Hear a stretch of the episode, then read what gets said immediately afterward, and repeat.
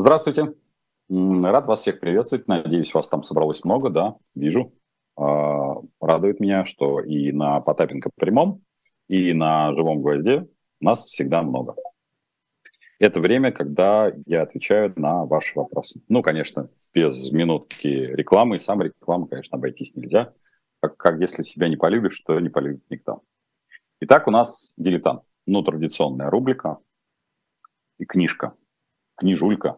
Книженция, я бы сказал бы. Агент Соня, любовница, мать, шпионка и боец. Название очень интригующее. А о чем э, книга «Дисклеймер» не буду говорить, потому что, мне кажется, название само по себе прикольное.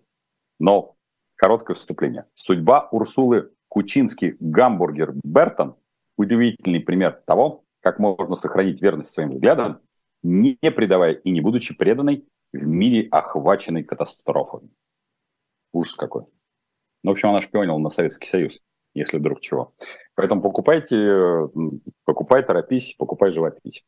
Это первая часть рекламы. А вторая даже не часть рекламы, а сколько э, часть э, благодарности, поскольку э, прошли офлайновые посиделки, они прошли э, прекрасно, и более того, осталось приятное послевкусие. Э, хочу поблагодарить всех тех, кто был, кто к нам присоединялся. Вот, безусловно, благодарность э, тем, кто донатит, это вообще просто респект и уважуха, поэтому всем вам огромное спасибо. Э, приятно, что образуется некое такое э, теплое и, э, я бы сказал бы, качественное сообщество людей, которые близки друг другу по духу. Задают вопросы, задают вопросы очень схожие по мыслям, по направлениям с болью за отечество, с болью за свои собственные э, семьи, ресурсы, экономику. Ну, в общем, очень-очень-очень приятно. Это просто как слава благодарности, без них никуда. Традиционно, если кто забыл, Алексей Степаненко, спасибо за то, что он собирает вопросы. А если вы сейчас захотите задать сейчас вопрос, то нужно написать на живой гвоздь, Анечке.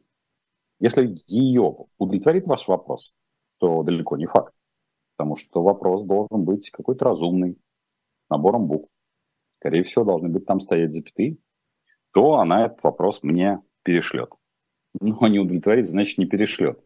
Значит, что-то с вопросом вы накосячили. Поэтому у меня традиционное короткое вступление, не связанное уже, как говорится, с рекламой, а больше с той новостной повесткой, которая есть на 10 э, максимум минут. А после я пойду по вашим вопросам. Итак, начинаем.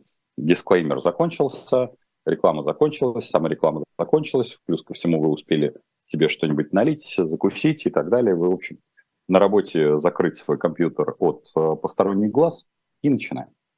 Ну, две новости, которые, на мой взгляд, э, важны. Это, конечно, зерновая сделка и, мне покажется странно, в, склейку ставлю это что с 1 мая нашим пенсионерам должны вроде как выплатить какие-то сумасшедшие деньги. А, сказал бы так. А, первый вопрос, который мне начали все задавать. А откуда деньги, Зиль? Ну, вот э, короткий ответ такой. На откуда деньги на пенсионеров. Горел сарай, гори и хата. Ну, то бишь, когда, в общем, дефицит бюджета а, там, распространяется такими семимильными шагами, то, в общем, можно и гульнуть. Это первая часть. Но вторая часть абсолютно рациональна. Если вы посмотрите, в бюджете появилась такая статья, а, я бы сказал бы, поступление от благотворителей. Там порядка до 20 миллиардов а, рублей. Вот если вы будете задавать вопрос, откуда эти деньги, это деньги как раз из того списка, который, в общем, медленно, но верно выдавливается из России. То бишь те компании, которые делают благотворительные, скажем так, взносы. Мне кажется, что вообще в целом налоговый кодекс надо упростить. Мне кажется, что вот наши законодатели и налоговой службе ну вот как-то не с руки пользоваться каким-то бумажным документом. Просто должен быть взнос, э, ну вот, позолоти, первое, позолоти ручку и, и дай сколько не жалко. А не жалко тебе, в общем, ровно столько, сколько у тебя остается сверх э, твоих штанов э, или трусов. Все остальное, в общем, позолоти ручку. Мне кажется, что вот эти суммы будут расти. И если задаете вопрос, откуда деньги, в общем, денег, конечно, от э, вытрясания уходящих компаний в бюджете больше не становится, а вот э, обращение к ним становится все хуже и хуже.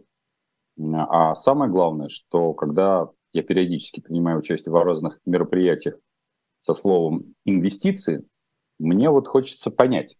Я понимаю, что это, в общем-то, разные ведомства, которые, одни ведомства, которые стрясают с этих уходящих компаний деньги, и совершенно другие ведомства, которые организуют вот эти всякие инвест-форумы. Но в целом им было бы неплохо встретиться. Ну, где-нибудь там на нейтральной территории, чтобы эти два там э, противоположных, надо сказать, тренда встретились. Огонь и пламя.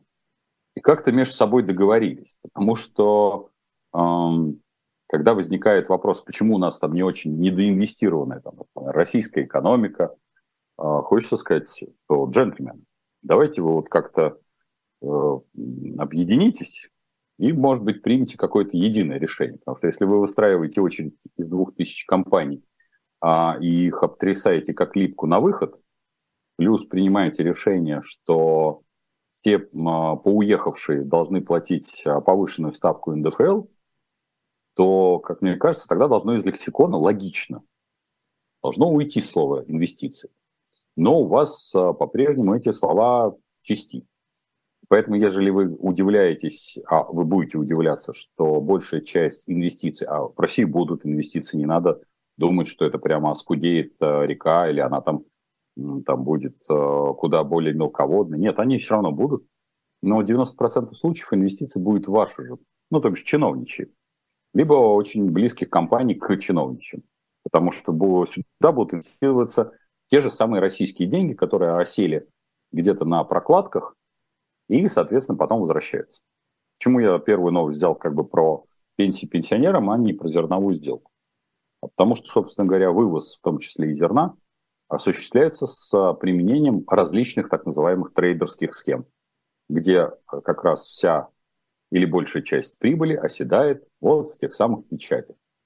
Будет ли э, зерновая сделка продлена? Ну, в общем, будем честны, мытьем катанием она будет продлена. М-м- господина Эрдогана, в общем, совсем скоро.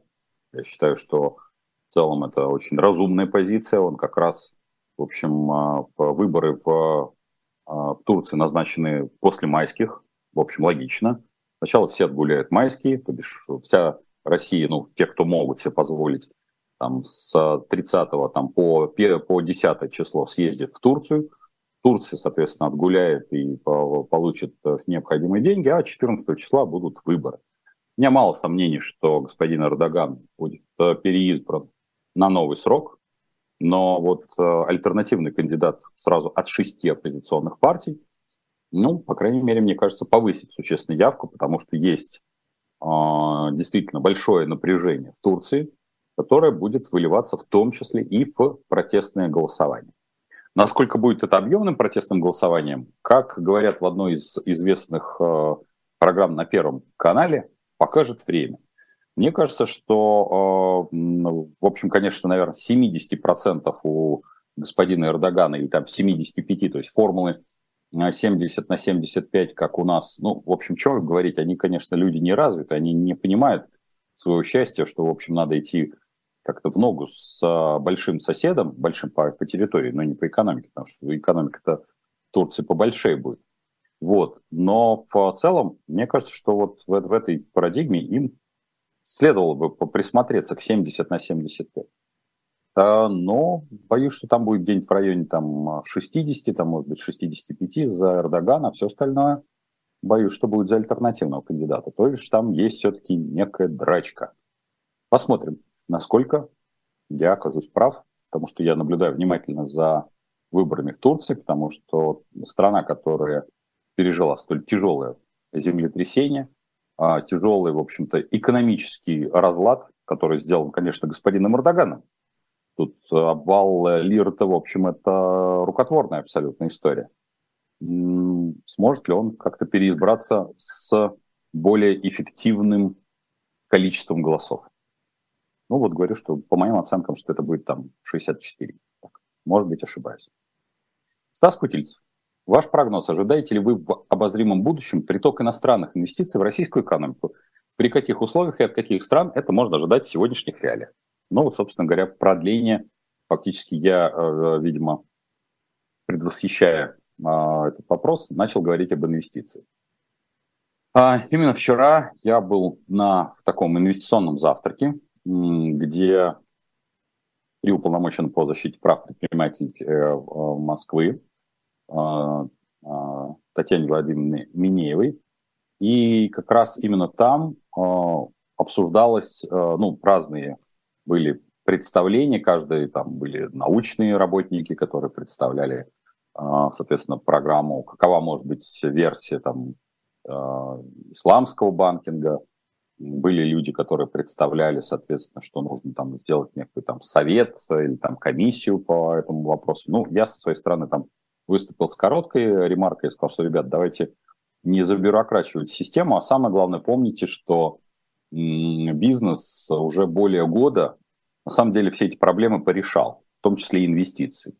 А, я в нескольких программах, ну вот я буду завтра выступать на форуме, посвященному поставщикам ритейлу и логистике, а, как раз а, оттуда поступил мне запрос и вопрос, соответственно, каким образом реализовывать платежи компаний на, в, Европу, но через, соответственно, юрисдикции такие, как Дубай, такие юрисдикции, как Кыргызстан, Казахстан, ну и как выравнивать, соответственно, потоки, поскольку я рассказывал о платформе, которую мы делаем в Казахстане, ну, подобного рода платформы теоретически можно сделать в России. То бишь основная ее логика – это такая бартерная схема. Поэтому касаемо инвестиций могу сказать, что инвестиции будут поступать из дружественных стран, только никаких иллюзий не должно быть, потому что большая часть иностранных инвестиций и ранее носили характер, скажем так, очень русифицированных. Ну, потому что если вы немножко как-то вспомните какую-нибудь биржу NASDAQ или еще что-то, ну, согласитесь, что людей, которые даже представляют, что такое Россия, там не очень много. В основном то, что обращается на основных биржах, это все-таки бумаги э, в 90% случаев американские, либо азиатские, причем это компании глобальные и международные. Это связано не только с объемом привлекаемых средств, но и в том числе с работой брокерских компаний.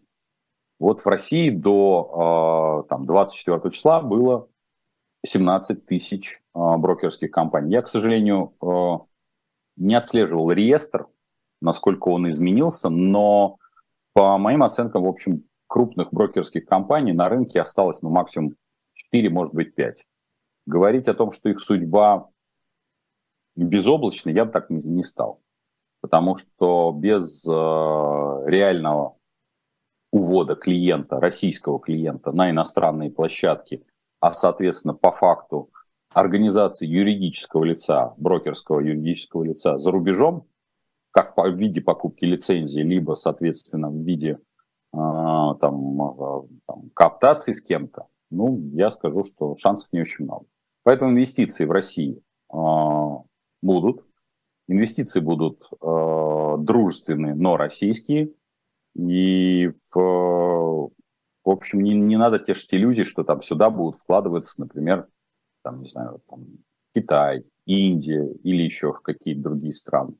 Для них мы очень все-таки нестабильный рынок. Ключевым вопросом в слове инвестиция является прогнози, э, прогнозируемость судебной системы прогнозируемой судебной системы. Можем ли мы ее с вами подтвердить?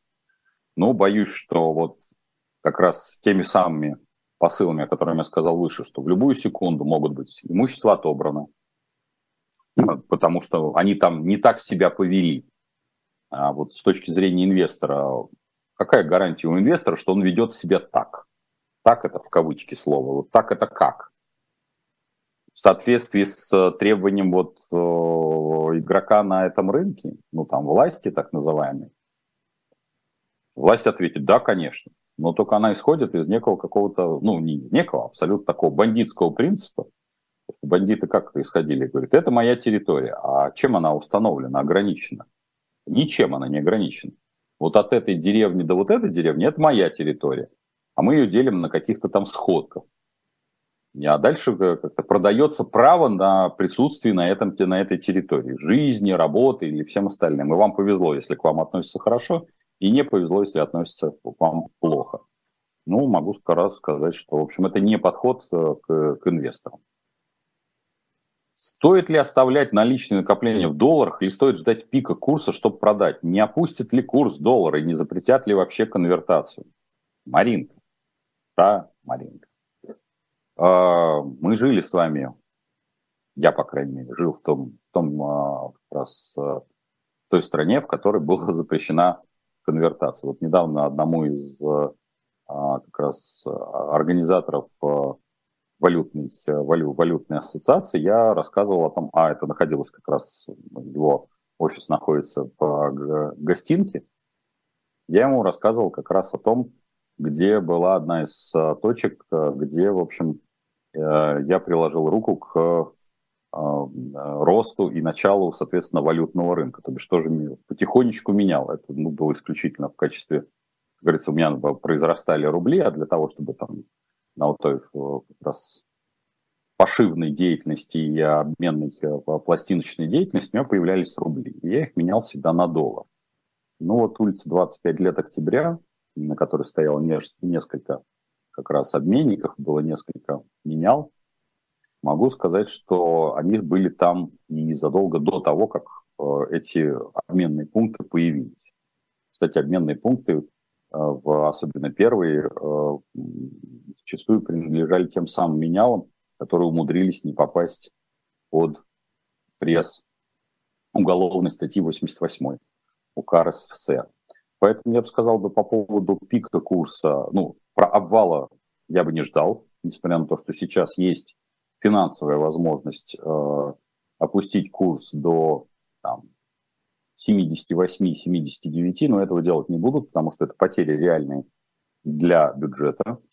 Вот, э, поэтому скажу так, опускать его будут вряд ли, а летом мы с вами, если вы в нашей, наших встречах только начали принимать участие, а, первую, вторую декаду мы с вами спокойно посидим и посмотрим, как будет, какие действия будет принимать финансовые власти и Центральный банк, потому что а, апрель, скорее всего, мы пройдем с умеренно растущим дефицитом, май будет чуть-чуть посложнее, а вот как раз накопленный эффект первых шести месяцев нужно будет нивелировать именно в первую-вторую декаду. И вот тогда и Центральному банку, и Минфину придется принимать решение, каким образом, какими методами им сохранить э, дефицит бюджета в диапазоне 6,7 триллионов рублей. Потому что ежели летом они не примут э, каких-то более-менее там, существенных решений, ну, скажем так, я в чем они могут ошибиться? Они могут ошибиться в ослаблении рубля как раз. Это к вашему вопросу. А, ослабить его больше, чем нужно. Диапазон нормальный – это 82-87. Ненормальный больше. Соответственно, вот удержать диапазон 82-87 до конца года было бы для них правильно. А, ограниченная печать денег. Ну, то бишь, для того, чтобы держать вот этот э, баланс, ну, по самым скромным подсчетам, нужно э, допечатать где-то в районе 2,1 триллиона рублей. Э, чтобы не провести, произвести подобного рода обвал, то оптимально, чтобы треть, а лучше даже половина из этих э, денег не были напечатаны, а были выделены в качестве цифрового рубля. Вы уже, наверное, слышали, что все, все больше и больше хочется как раз нашим властям, нашим гражданам и предприятиям повпаривать цифровой рупь, который имеет э, главную функцию, это функцию сквозного прослеживаемого. Я просто не буду там множество растек, растекаться мыслью по древу, потому что люди все время путают, что это то же самое, что и безнал. Нет, это не то же самое, что безнал. Безнал у вас и безличен. А как раз э, цифровой рубль, он как раз э, имеет прослеживаемость от начала до его конца. Вот. Поэтому, скажем так, опускать, э, кратко отвечая на ваш вопрос, опускать курс не будут, он будет потихонечку расти, поэтому оставляйте на наличные в накопление в долларах США. Тем более, что если вы копите на что-то. Если вы хотите просто там тупо заработать, как, какую-то мелкую, ну вот я вам рассказывал в предыдущих наших встречах во вторник, что у меня несколько товарищей, как это, не посоветовавшись, э, слили большие суммы на курсе по 76 и потеряли какое-то колоссальное количество денег, а потом мне пожаловались, говорит, да вот оно, как же оно так произошло? И я им честно сказал, что вы, вы же слушали, вы же регулярно по программам прослушивали про 82, 87. Ну что же вы как это полезли? Ну, мы думали, мы заработаем. Я говорю, ну, какой-то объем вы заработали. Какая, по вашему мнению, судьба швейцарского франка? А, хороший вопрос. А, чем вам швейцар, швейцарский, э, как это, швейцарский франк так вдруг запал в душу? Так что я как-то скажу, что ну, он живее всех живых. Поэтому ничего с ним фундаментально не меняется. А, велик ли он или могуч? Ну вот как раз сегодня с моим коллегой, бывшим валютчиком, мы обсуждали как раз швейцарский франк или вообще в целом как таковую географию. Я бы сказал бы так, что, конечно, швейцарский франк, наверное, утратил тот флер а, непотопляемой валюты, в которую старались а, вкладывать ну, такие консервативные а, люди. Поэтому, ежели вы спросили бы меня, ну, потому что судьба это слишком расширена, швейцарский франк будет жить, это его судьба. А, имеет ли смысл предпочесть доллару США, например, швейцарский франк? Я бы сказал бы нет, не стоит. А, стоит ли предпочесть евро швейцарскому франку? Я бы все равно склонился в сторону евро, а не швейцарского франка. Все-таки, подчеркиваю, страна шоколада и страна банков в этом смысле ну, потеряла вот этот флер надежности. Поэтому сказал бы так, швейцарскому франку жить, если у вас есть возможность как-то предпочесть э, ему, его, его, вернее, рублю, предпочтите, предпочтите. Сильно ли отразится на экономике тот факт, что уже парни будут бояться идти на работу, чтобы не вручали повестки, чтобы не нашли их в военкомат? Я не думаю, что это сильно отразится, потому что, м- скажу так, ключевым фактором будет являться не само по себе э, выскакивание повесток, а как власти будут работать с уклонистами. Потому что э, все-таки меры, которые записаны в новом законе, они беспрецедентны. Потому что фундаментально человек теряет право распоряжения недвижимостью и водительское удостоверение. У многих из молодых людей водительское удостоверение есть. И если эти репрессивные меры будут применяться очень активно, то бишь суды будут, а по факту, если пойдет, ну, э, если раньше это были какие-то вот разовые выдачи или отловы и облавы, которые попадали в прессу, то сейчас, заметьте, облав не будет. Сейчас просто у вас выскакивает у молодого человека или там уже не очень молодого человека выскакивает э, повестка – и через э, э, там, 7 дней по формальным признакам, если вы не появляетесь в военкомат, то вы, соответственно, поражаетесь в правах. Но этот механизм тоже э, должен запустить, во-первых, ГИБДД, а во-вторых, Росреестр. Если будет хотя бы там разослан таким образом там, 100 тысяч повесток или хотя бы 10 тысяч повесток, повесток, или хотя бы будет, а из этих там 10 тысяч будет хотя бы тысяча вот этих уклонистов, и к ним будут применяться вот эти жесткие ограничительные меры, а, тут я боюсь, что все-таки социальная, а, как-то, социальная напряженность может выплеснуть. И поэтому вот здесь проблема не с самим реестром, потому что сейчас а, этот реестр очень выгоден военкоматам отправили повестки, забыли об этом, э, как а, сняли с себя ответственность. Дальше, соответственно, вот что будет делать ГИБДД? Вот ГИБДД, оно нужно вот этот шум на дорогах. Потому что ведь появление там, дополнительных там, тысячи, две, трех лишенцев, которые об этом не знали, с съемкой на видео, соответственно, по отсылам в YouTube, с каким-то скандалом, с эвакуацией машин. Ну, то бишь, это целый процесс. У нас это впереди. Такая же ситуация, например, в Росреестре. Росреестр – это тихая абсолютно структура, работающая с МФЦ. И вот, э, опять-таки, приходит человек, или он будет приходить туда, чтобы как-то распорядиться своим имуществом. И вот э, раньше жил, не тужил себе МФЦ и жил, не тужил себе Росреестр. И вот этот скандал ему нужен. Поэтому, если мы говорим про бояться, будут ли ходить на работу, на работу не будут бояться ходить. А вот как будут власти нивелировать вот эту социальную напряженность, большой-большой вопрос. А, часто говорите о покупке наличного доллара для сбережения своих средств. Что вы думаете о евро? Можно ли в этой валюте сберегать?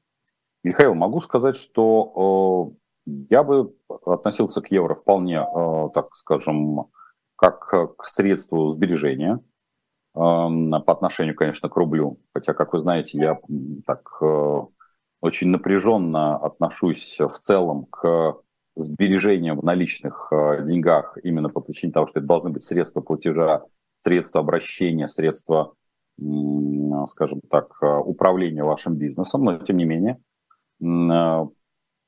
скажу так, что евро я бы держал бы, если бы брал бы корзинку, я бы в корзинку вложил бы, ну, процентов 45 по отношению к доллару, если у вас будет предпочтение, то есть 65 на 45.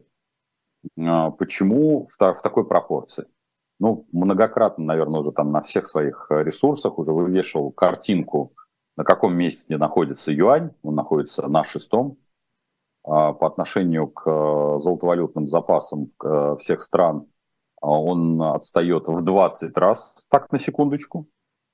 Вот, поэтому, э, а евро отстает от доллара в три раза.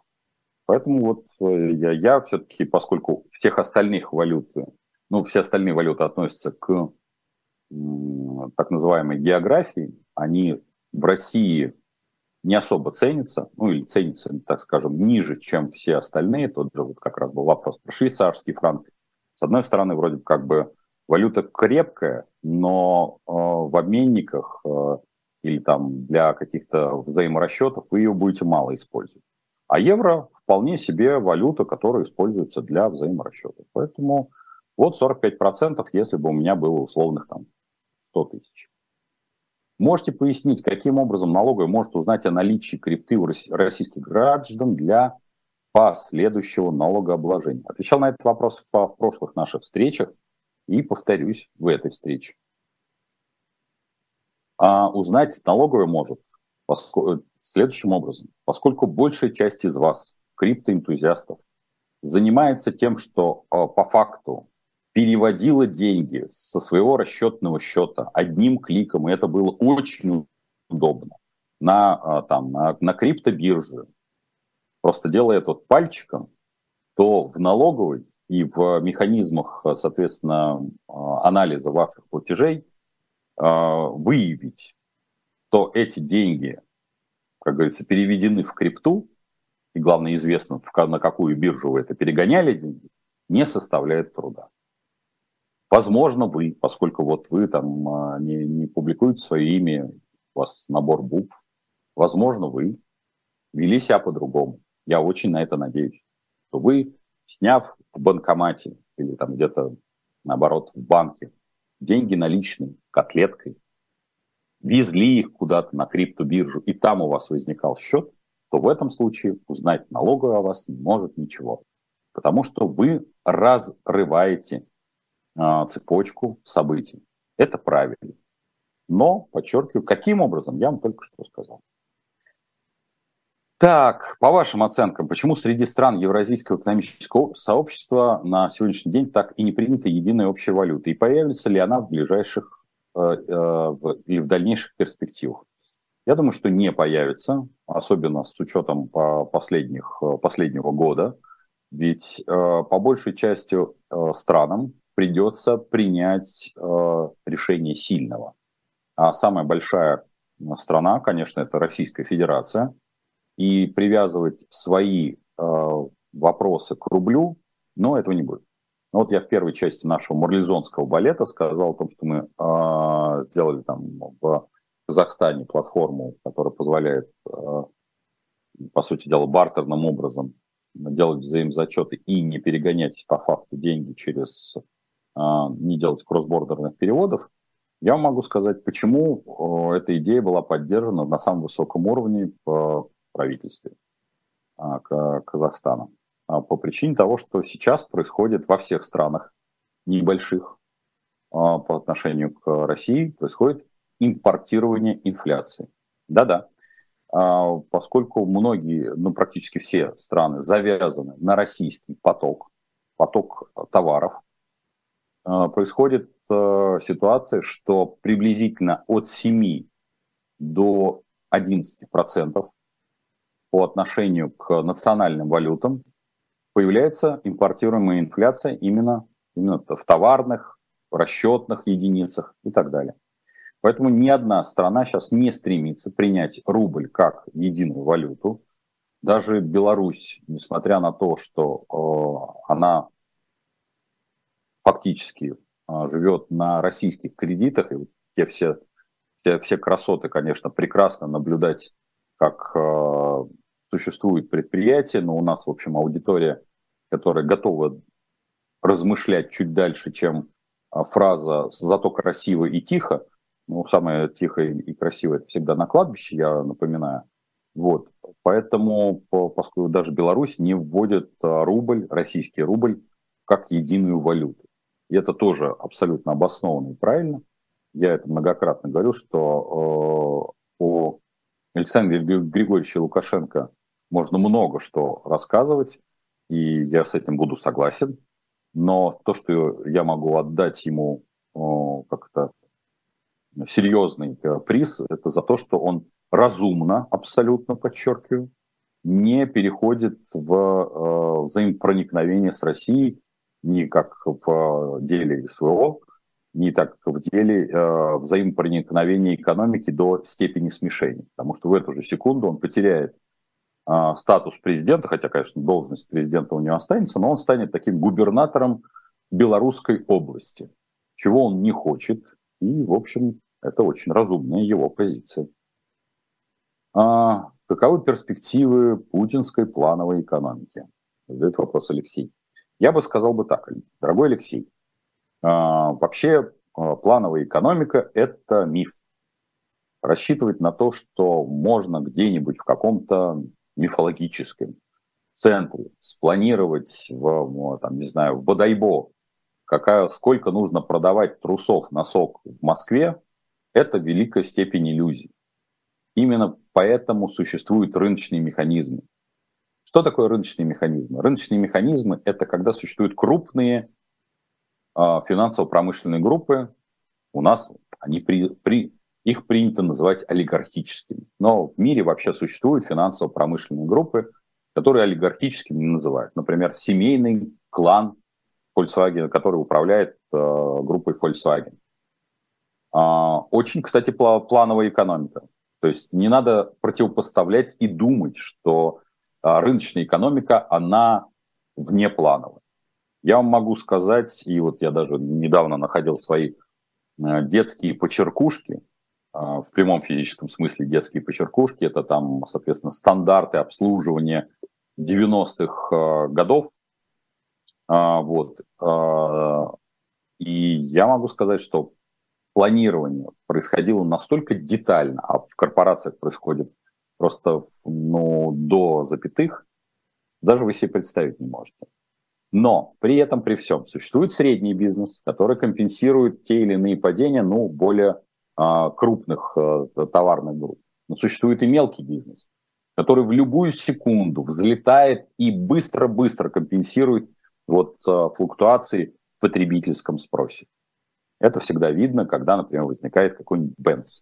А поскольку Россия вообще живет в состоянии Бенца, вот этот малый бизнес компенсирует, он тут же быстро привозит воду, например, там, где происходят какие-то бедствия, тот же Верхний Ларс, кофе, чай, еду. Это все делает микробизнес.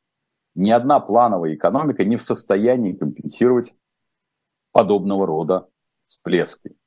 Поэтому о перспективах любой плановой экономики я отзываюсь так, что ее не существует и существовать не может в природе как класс. А, при этом планирование при капиталистическом а, образе управления экономикой настолько филигранно, настолько до запятых. Я своих, ну, вот книга, например, вторая, которая сейчас переизда, вторая из девяти, которую сейчас переиздают, она называется «Самоучитель по бизнесу», хотя, конечно, название мне не очень нравится, но так она таким названием. А в оригинале она называлась «Бизнес – это глаголы и существительные, заканчивающиеся цифрами». Я всегда приводил пример, что при планировании магазина или ресторана с э, стоимостью 200 тысяч долларов стандарт устанавливается такой, что известно, сколько будет тряпки для мытья пола, сколько будет коробок, для, с коробок со скрепками в степле. При том, что, подчеркиваю, а, объем инвестиций как минимум 200 тысяч долларов. Почувствуйте уровень а, стандартизации и уровень планирования бизнес-процесса. Чью сторону вы принимаете в пари Милона, Мил, Милова и Наки по поводу доллара? Может ли доллар к концу года стоить 100 и более? Я бы сказал бы, что я не знаю, чья позиция, я не смотрел на подобного рода там пари, пусть они существуют, но шансов на 100 и более он не очень высок.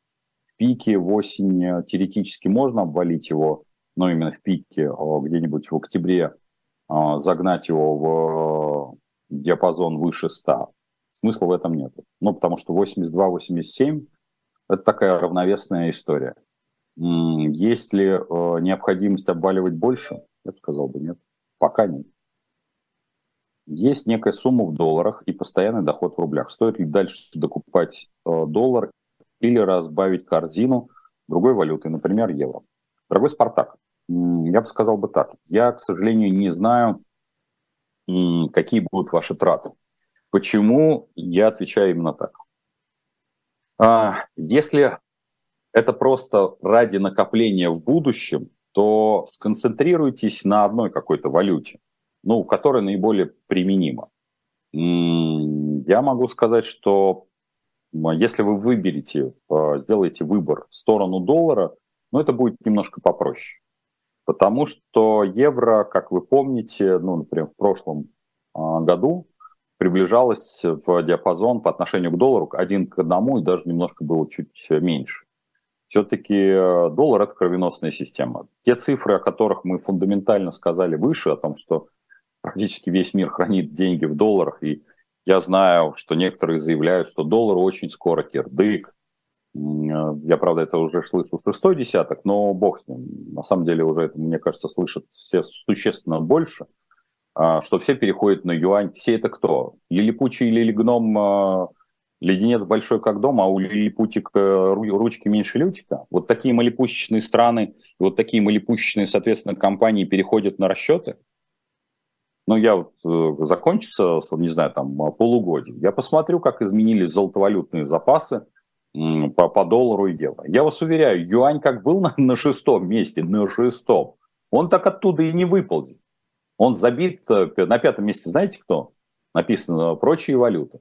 Найдите эту а, соответственно, и отлайкайте у меня либо в, в Инстаграме, либо, соответственно, в ВКонтакте есть эта картиночка. Соответственно. Поэтому я бы сказал бы так. Покупайте какую-то одну. Не надо вот этой э, экзотики из двух, трех, четырех, там, корзину из пяти валют. Ну, это сложнее.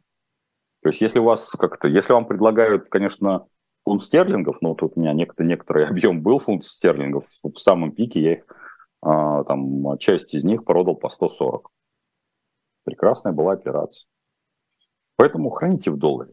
Не морочьте себе голову, если это не ваша профессиональная обязанность. Доллар – наше все. Евро можете, ну тогда выберите что-то одно. Вот. Но вы уже написали, вы некоторую сумму долларов. Смущает тот факт, что время от времени дизайны банкнот Швейцарии, Англии и евро обновляются. Какова судьба банкнот старых дизайнов? Их изымают из обращения? Доллар США точно будет ходить без проблем. Если мы с вами вернемся, конечно, в какой-нибудь э, Иран э, и вообще в страны не очень развитые, то э, это, кстати, было и в российской, в России, когда появились э, только были появились новые доллары, я могу сказать, у меня прямо под Новый год появился чемоданчик э, с долларами как раз вот с этой полоской, и их меняли на рубль дороже тогда процентов на 10-15, потому что это прям был экзот-экзот. Я не знаю, в Иране, вот это тут пусть люди, которые были недавно в Иране, потому что в Иране тоже за доллар с полосой дают больше.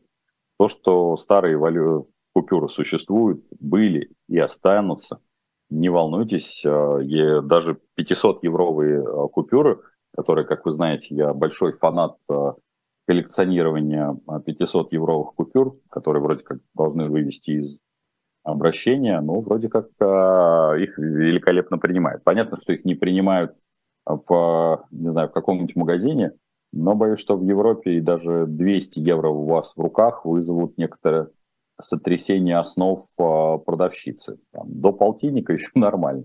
А вот даже 200 евро может вызвать некоторый трепет. Потому что лет, по крайней мере, даже 10 назад на приезд на горнолыжный курорт с купюрами в 500 евро вызывал закрытие фактически горнолыжки как таковой, потому что ехали куда-то что-то меняли. Так что вот так. Так, с вашего позволения, а, вопросы по-прежнему присылайте на живой гвоздь, а я э, вернусь на тот, э, те вопросы, которые прислал э, Алексей Степаненко, потому что иначе меня подвергнут обструкции. Дмитрий, скажите, а Всемирный анархический интернационал действует? В Вики написано, что нет. Но в начале 90-х понаприехавшая иммигрантка говорила, что она оттуда. Андрей, ответ звучит следующим образом. Я вообще слабо себе представляю, что какая-то, ну пусть какой-то интернационал и какое-то объединение, а тем более анархический, действует или может быть закрыт. А все подобного рода объединения, тем более анархические, на мой взгляд, э, сами по себе ничтожны. Ведь э, ключевой посыл анархии, напомню, я вам говорил и буду вам повторять. Анархия – это не отсутствие порядка. Анархия – это отсутствие того, кто устанавливает порядок. И ежели в данном случае существовал некий анархический интернационал, то э, как это, анархисты не должны были бы к нему присоединяться, потому что это как раз воссоздание той самой иерархической структуры.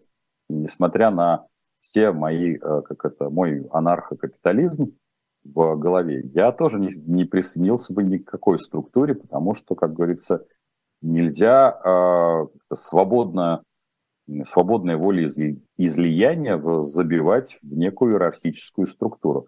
В эту секунду, как только появилась иерархическая структура, свободу вы теряете. Расскажите про самозанятых. Этот эксперимент будет продолжаться и разойдется по всем регионам или разгонит всех чертям? Выгодна ли такая работа частников государства? Евгений, я могу сказать, что как омбудсмен по самозанятым, вообще, мне кажется, что вы немножко что-то упустили. А самозанятые распространены по всей территории матушки России. Их количество растет день ото дня, я так сейчас а, не вряд ли скажу последние цифры, но, по-моему, была цифра в районе 7,6 миллиона человек. А выгодна ли работа подобного рода частников? Скажу следующим, что проблема с самозанятыми, она лежит в другой плоскости. Она лежит в том, что а, в самозанятые, как правило, либо переходят люди, которые раньше находились в найме, особенно от этого страдают а, там, компании а, мелкого бизнеса, там, тот же, та же сфера красоты, та же сфера там, фитнес-услуг, ну и так далее потому что наработав себе клиентскую базу, вместо того, чтобы содержать ИП, люди уходят, или там ООО, люди уходят в самозанятость. А, плюс ко всему, а, агрегаторы пользуются услугами самозанятых. А, у них огромные, конечно, юридические службы. Могу сказать, что всего лишь несколько раз агрегаторы обращались там, в том числе ко мне, как к омбудсмену по самозанятых, Правда, когда они получают э, проблемы со своими самозанятыми от, э, вернее, не, не с самозанятыми, а когда они получают проблемы, а именно начисление налогов в своих структур, потому что они неправильно используют самозанятых, они прибегают, но, как правило, прибегают настолько поздно, что, в общем, изменить уже ничего не, не удается. А так сейчас, э, я бы сказал бы так, большую часть самозанятых используют агрегаторы. Это агрегаторы такси, агрегаторы доставки, ну и же с ним. Вот. Выгодно ли это государству? Государство, смотря что вы подразумеваете под государством. Если чиновника, чиновнику, чиновник вводил э, режим самозанятых очень быстро, когда это был момент, э, когда мы с вами влетели, вернее, они нас вогнали в пандемию, почему они ввели Э, из, из эксперимента, который должен был продолжаться, всего в четырех регионах, 10 лет. Самозанятых как-то выпустили, как говорится, в поле. Причина очень простая. Не захотелось платить пособие. И поэтому тут же эксперимент свернулся, он тут же стал регулярным. И чтобы, как говорится, никому ничего не выплачивать, сказали, все, теперь кто, кто не спрятался, я не виноват. Ну а, соответственно, компании, которые увольняли людей в момент пандемии – тоже людей, соответственно, выпустили, а те сами зарегистрировались самозанятыми. И вот такое счастье взаимного, взаимообмена произошло. Поэтому государству, именно чиновнику, в тот момент это было выгодно. Оно настолько оно сэкономило, вот все самозанятые, которые были срочно зарегистрированы, они могли бы оказаться на бирже труда. А тогда выплаты были по 12 тысяч. Вот считайте, сколько оно сэкономило. Но а сейчас э, тот, тот же чиновник, только из другого ведомства, шкурит Э, агрегаторы самозанятыми. По какому курсу максимум можно брать доллары, после какой цифры уже отказаться? Ответ на вопрос звучит следующим образом. Если у вас появляется доход, десятину кладите в доллар. Нет такого курса, по которому можно отказаться. Доллар – это инвестиционная бумага от двух лет. Длинная, такая нудная, нет на ней, нельзя заработать э, там, каких-то иксов, как э, описывают в неких э, нечистых на руках учебниках. Поэтому это вот такое пенсионное накопление или там как-то гробовые, по, по большому счету. Ну, поскольку бабушки тоже меняются, и я сколько скоро стану дедушкой, то, например, свои гробовые я буду, конечно, копить в долларе а никак не в облигациях федерального займа, которые, конечно, будут всем навязываться. Потому что когда я склею ласты, чтобы меня, по крайней мере, хотя бы дотащили до, до кладбища, моим потомкам, моим внукам, а может быть и правнукам к тому времени, будет выгоднее куда барыгам спулить доллар, а не э, резную бумагу, которую у них могут быть на кладбище и не принять. Так кинут где-нибудь в лесок, и на этом все закончится. В СССР процветали контрабандисты. Ожидает их камбэк? А, Павел, я бы сказал бы так. Ну, камбэк мы не ожидаем по причине того, что контрабанда возникает в том случае, когда у вас а, есть законодательные ограничения. Вообще, напомню, все, что касается так называемого серого или черного бизнеса, он возникает, когда а, власть устанавливает, что такое, вернее, чиновник говорит, вот этот бизнес серый или черный. А так в природе не существует никакого ни черного, ни серого, ни белого бизнеса. Весь бизнес белый априори, вот как класс. А, существует криминальный бизнес, а именно бизнес, который уничтожает впоследствии своего потребителя. Это относится, соответственно, к торговле людьми, это относится к торговле, соответственно, оружием, в том числе, не, не в первую очередь, как-то автоматическим или там крупнокалиберным. Это относится, соответственно, к наркотикам. Это все уничтожает. Именно поэтому к бизнесу это не имеет никакого отношения, хотя имеет признаки а, бизнеса. Вот. А все остальное, простите, это белый бизнес. Можно ли рассматривать криптодоллар USDT как альтернативно фиатному? Есть ли риски держать средства, обеспечителем которых выступает частная американская компания? Ну, я бы сказал бы так. Я бы не рассматривал USDT как альтернативно фиатному. А к частным деньгам как относился, так и отношусь э, к, с одной стороны, с большой теплотой, но с большой э, не теплотой отношусь к криптоэнтузиастам, которые вместо того, чтобы увеличивать количество транзакций и мест транзакций, это вот эти два вещи, две вещи, вещи важные, э, они занимаются накоплением, Поэтому я бы сказал бы, нет, не рассматривал. Есть ли риски? Да, риски высоки, потому что, опять-таки, когда вы говорите, тут обеспечителем, тут все равно нет обеспечителя по большому счету. Даже, даже частные, частные американской компании. А рынок крипты будет э, падать или расти в зависимости от того, как чиновники и, соответственно, им противодействующие агломерации из частных инвесторов будут э, развивать рынок частных денег. Со своей стороны говорил и буду говорить, что практически все компании списка Forbes, российского списка Forbes, э, обязаны, я подчеркиваю это слово обязаны, если они заботятся сколь-нибудь о своем будущем, развивать частные деньги в рамках своих холдингов. Э, это требует определенных э, трудозатрат, а в первую очередь мыслительных трудозатрат, но без этого шансов на выживание и сохранение бизнеса э, вот этими 110 семьями, он, в общем, ничтожен. Он просто, вы, вы просто в какое-то время поменяете своих собственников на людей с погонами. И на этом все закончится. Не понимать, что в данном случае частные деньги для вас это важный, а, важный элемент безопасности, ну, флаг в руки. Куда пойти учиться с периферии? Профиль ВУЗ, чтобы быть востребованным через 5-8 лет. Александр. Александр, я бы сказал бы так. А, выбирайте базовый ВУЗ, потому что, ну, базовые, что я имею в виду, это и базовые специальности – связанные там с там, математикой, э, с программированием, а, потому что сейчас образование и вообще область э, бизнеса меняется настолько быстро и динамично, что пока вы будете учиться, а, даже востребованность той профессии, куда вы пошли, а, будет фундаментально изменяться. Именно поэтому ориентируйтесь на базовые науки.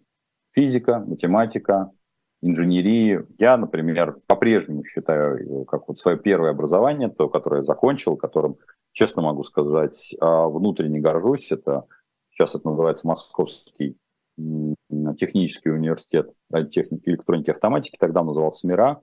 А, и та специальность инженер, конструктор, технолог, вот эта триединая специальность, она очень соответствует моему духу потому что как раз инженер, он разрабатывает, технолог, он понимает, из чего это делать, а конструктор это все объединяет. И вот э, как раз я бы сказал бы, что э, вот эта комбинация э, профессий, ну, мне комфортно. Могу сказать, что, конечно, процентов бы 60 своих навыков и своих курсов, которые были в рамках этого обучения, я бы поменял, но я это сейчас дотягиваю, как вы знаете, я в очередной раз учусь, получаю теперь степень MBA а, в области бизнес-аналитики, потому что а, там мне 53 года, я по-прежнему и заново снова студент, несмотря на то, что мне задают вопрос, Дмитрий, с вашим опытом, и вы опять учитесь, и а, мне даже несколько неловко, когда преподаватели, которые меня учат, там говорят, а вот вы знаете, я там читал вашу книгу или вашу лекцию там 15 лет назад, а вот мне очень приятно. И мне очень приятно, я надеюсь, что я для них не худший студент, хотя студент для меня тот еще, потому что а, я плохо соответствую стандартным требованиям. Поэтому я бы сказал так. Фундаментальные науки, а дальше дотягивайте. Вот я дотягиваю до сих пор, вот на шестом десятке дотягиваю, получаю, именно потому что э, бизнес-аналитика, несмотря на то, что меня привлекают в качестве эксперта, когда можно объяснить программерам, как работает реальный бизнес, а реальному бизнесу объяснить, как работает а, программер. Но я считаю для себя а, просто обязанностью в том числе и посмотреть, как происходит классическое обучение в этой области. Попал на некую бизнес-школу, у которой указано, что они дают диплом Exclusive MBA и DBA, был шокирован тем, что не указано у них обучение по программе MBA «Инфо-цыгане», не уверен. А, здесь э, надо смотреть э, все-таки, э, если, ну, как, какова программа, потому что когда, скорее всего, у вас executive, а не exclusive MBA было указано, и DBA, а, скорее всего, программа все-таки построена на базе развития чего-то. Поэтому нет, это не обязательно инфо-цыгане, надо просто более активно посмотреть, насколько давно это существует школа, какие у нее выпускники, Поэтому здесь э, куда больше требуется информации, кроме той фразы, которую вы невзначай мне написали в вопросах.